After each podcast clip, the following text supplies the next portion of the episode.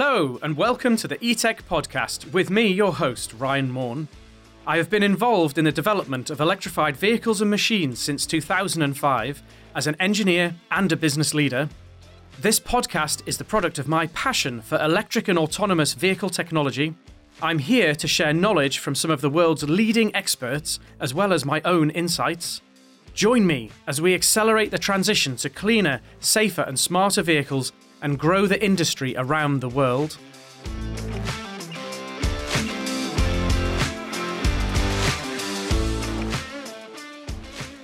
This is our third podcast. Uh, thanks very much for the feedback on the first two. Thank you very much for your time now listening to us, wherever you might be in the world and whatever you're doing. So, today, what we're going to talk about is Dieselgate. So, this follows on from a white paper that we put out few weeks ago, which uh, can be found on our website. The link to that is uh, below.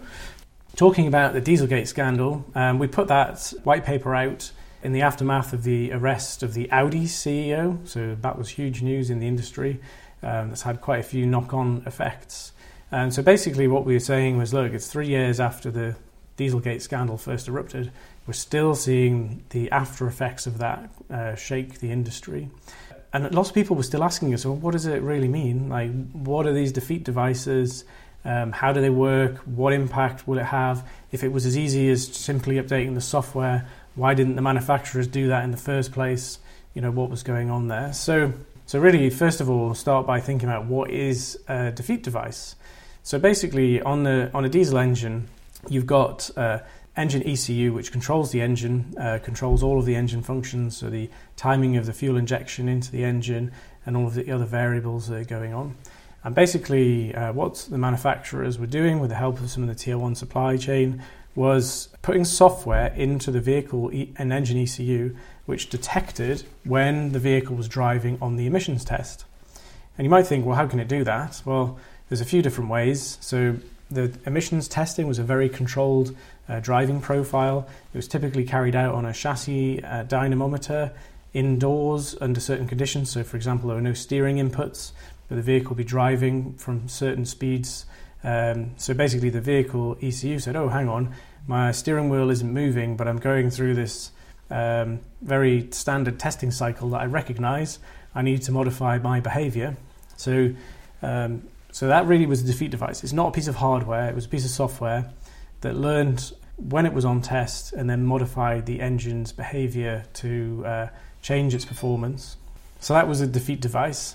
It wasn't a piece of hardware, it was a piece of software which learned um, when the vehicle was on test and modified the engine's performance.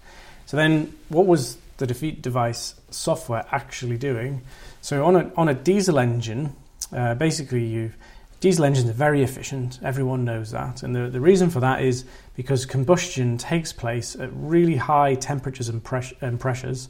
So, a diesel engine is what's called a compression ignition engine. So, there's no spark plugs in it.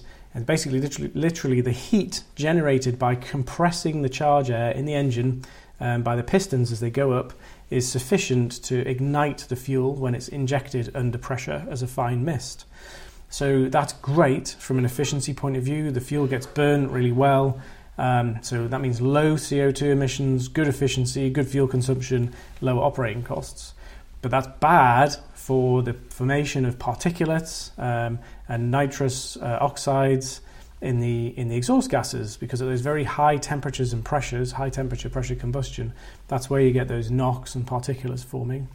So, um, in order to control the production of NOx and PMs inside the engine. Um, you can have uh, variable injection timing. So you play around with injection timing to basically make injection happen at a suboptimal point. So you reduce the uh, combustion pressure and temperature, and that helps. You also recirculate exhaust gas. So a lot of people, I think, think that exhaust gas recirculation is all about burning off unburnt fuel in the exhaust. That's that's not what it's about actually why you recirculate exhaust gas is to lean out the uh, the inlet charge. So you basically reduce the temperature and reduce the oxygen content in the inlet air. So that makes it basically harder for combustion to happen, um, which also reduces the formation of NOx um, and particulates. But both of those things have a negative impact on fuel consumption. Okay, so then And then outside of the engine, there's two primary um, exhaust after treatment technologies. Um, so there's diesel diesel particulate filters are used across the board, but then we have LNT, uh, which is lean NOx traps, and SCR, which is selective catalytic reduction. So an LNT is quite a clever device, but basically these are the devices where there was all the problems. Um, so LNT doesn't work very well, basically, and the manufacturers that were using LNT were having then to uh, come up with clever strategies for how they might make it perform so it passed the tests. SCR is really expensive. It requires an extra fluid in the, in the vehicle. Um, it works really well under most conditions. The hardware is quite expensive that you need to do it. So some manufacturers preferred LNT over SCR because LNT appeared to be cheaper, but it didn't deliver the performance. So basically, that's where these defeat devices came in. So if we have an LNT equipped vehicle, um, we're trying to make it pass the tests. Um, but we want, there's two things that a vehicle's being tested for, um, not at the same time, actually. So one is for the exhaust emissions. So we're looking for what's happening with NOx and particulates in the exhaust. And in that situation, the defeat device was turning on and making the engine perform in one particular way. And then the other tests are being carried out are for fuel consumption. Um, so that's your miles per gallon, that's your CO2 emissions. Really, that's a selling feature of the vehicle because it should just achieve emissions compliance anyway.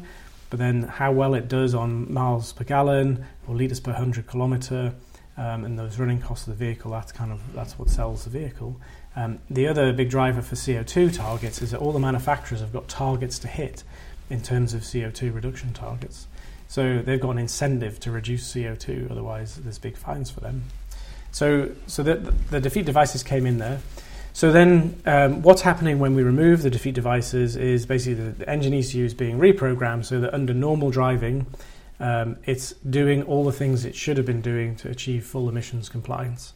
So that sounds really good, except the problem with that really is that the the previous the old testing regimes were so narrow, the test uh, profile was so lightly loaded that actually even if you are achieving um, the emissions compliance on the NEDC cycle, it's such a lightly loaded driving cycle that there's still loads and loads of the cycle where you're not um, compliant and you know in, in kind of real world driving.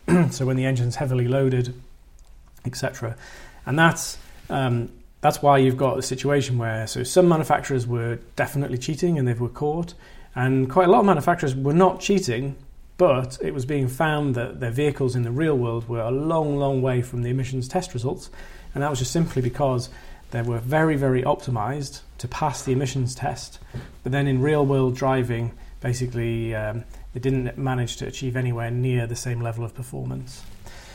So, this has led to really the biggest change in the industry, which is the introduction of these really demanding new testing profiles. So, there's two new tests that have come out one is the RDE test, uh, and one is the WLTP test. So the, the RDE test is literally real driving environment, and the purpose of that is that the, the vehicle is driven on the real roads in uh, kind of conditions that represent how a vehicle would normally be driven. So that's um, that's really interesting, really valuable, um, but it's really difficult to reproduce. So you can send ten cars out on 10 different days with 10 different drivers, and the results are going to be different every single time. So, in one way, that's really good, in that it means there's nowhere to hide. Um, in another way, though, it makes it very difficult for the manufacturers to do their engineering and development work. So that's why we've got this other uh, laboratory test profile, the WLTP, which is being carried out. That, that happens on a dyno against a, a standardized cycle, but this time, the standardized cycle is much, much more demanding than the old NEDC cycle. So there's less uh, scope to optimize for the very lightly loaded portion of uh, driving um, and, and basically have a highly optimized test result that then isn't replicated in the real world. so, so we've got real world driving uh, tests and we've got the WLTP uh, laboratory tests. Um, so that's, that's a massive change and then the other thing that's happening is it's leading to the implementation of new technologies. So some of the things that Avid's worked on for a long time, such as electrified engine cooling pumps, uh, electronically controlled thermostat valves, they weren't very popular because basically um, the the OEMs tested them And whilst they had benefit in the real world, they didn't show a benefit on these very, very lightly loaded uh, driving cycle tests that happened in laboratory conditions. But that now, what now it means is because we've moved away from the, those lightly loaded tests to more representative real world tests, that um, these electrification technologies actually do work and they do help to deliver more efficient engine um, and they also help significantly with emissions compliance. So just for example, something like electrifying the engine uh, thermal management system or cooling system. So basically, you go from a belt driven engine cooling pump to an electrically driven pump, an electronically controlled thermostat valve, and uh, electrically driven fan. And what that means is you can very carefully control the uh, cooling or thermal management of the engine so you can make sure it warms up very quickly, it stays at its operating temperature, doesn't bounce around the thermostat opening point. So you've got more consistent engine temperatures, which means you have better um, operation of the exhaust after treatment system, and you've got an easier to control combustion environment in the engine. Um, you also take off some quite significant parasitic loads from the engine. So all in all, just it, it makes it a much easier, uh, much better package. Uh, obviously, these things add some cost and complexity into the system, but on balance, it's worth doing that uh, for the benefit that you see in the real world driving performance of the vehicle. Um, so, as well as uh, electrified uh, systems on conventional engines, the other thing that's happening as well is that really uh, some manufacturers are saying, look, it's just not sim- simply not worth the investment. The extra cost it's going to add to our vehicles to have a true real world compliant diesel, um, we don't think we're going to sell any. We don't think the consumers will pay that for that product. So we're going to stop making diesels altogether, and what we're going to sell instead are hybrid petrol uh, or gasoline, uh, depending on which country you're in, um, products. So that's also great. So electrified gasoline engine. So basically, you've still got an engine, but you've got a hybrid system alongside it. Um, also, typically electrified ancillaries in the same sort of way. So so these new tests are leading to the development of a, an awful lot more electrified powertrain in vehicles which is really coming into the market in full force. So then, just in, in summary, you know, Dieselgate, huge impact on the industry. Probably the single biggest uh, thing to happen to the industry since Henry Ford invented the production line methodology. Um, it's it's had a lot of negative consequences, but also positive uh, consequences coming out of it as well. It really has highlighted the air quality issue, which is a massive issue that we've been talking about for years now um, but people have been failing to get to grips with. Um, it's led to the development of new, more demanding test profiles that give us um, m- more representative results from the vehicles uh, when they're being tested to when they're being used in, uh, in the real world by us, the consumers, um, which in turn is leading to more electrification in the vehicle powertrain.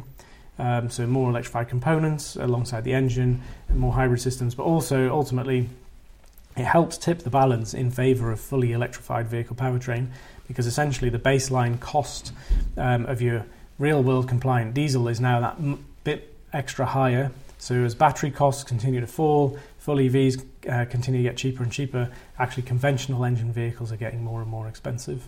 So it's really been a massive thing for the industry and, and it'll continue to have impacts for, for many years to come. Okay, so that's uh, that's all for today. If you've got any comments or questions, I'd love to hear them. We've had loads of feedback on the first two podcasts.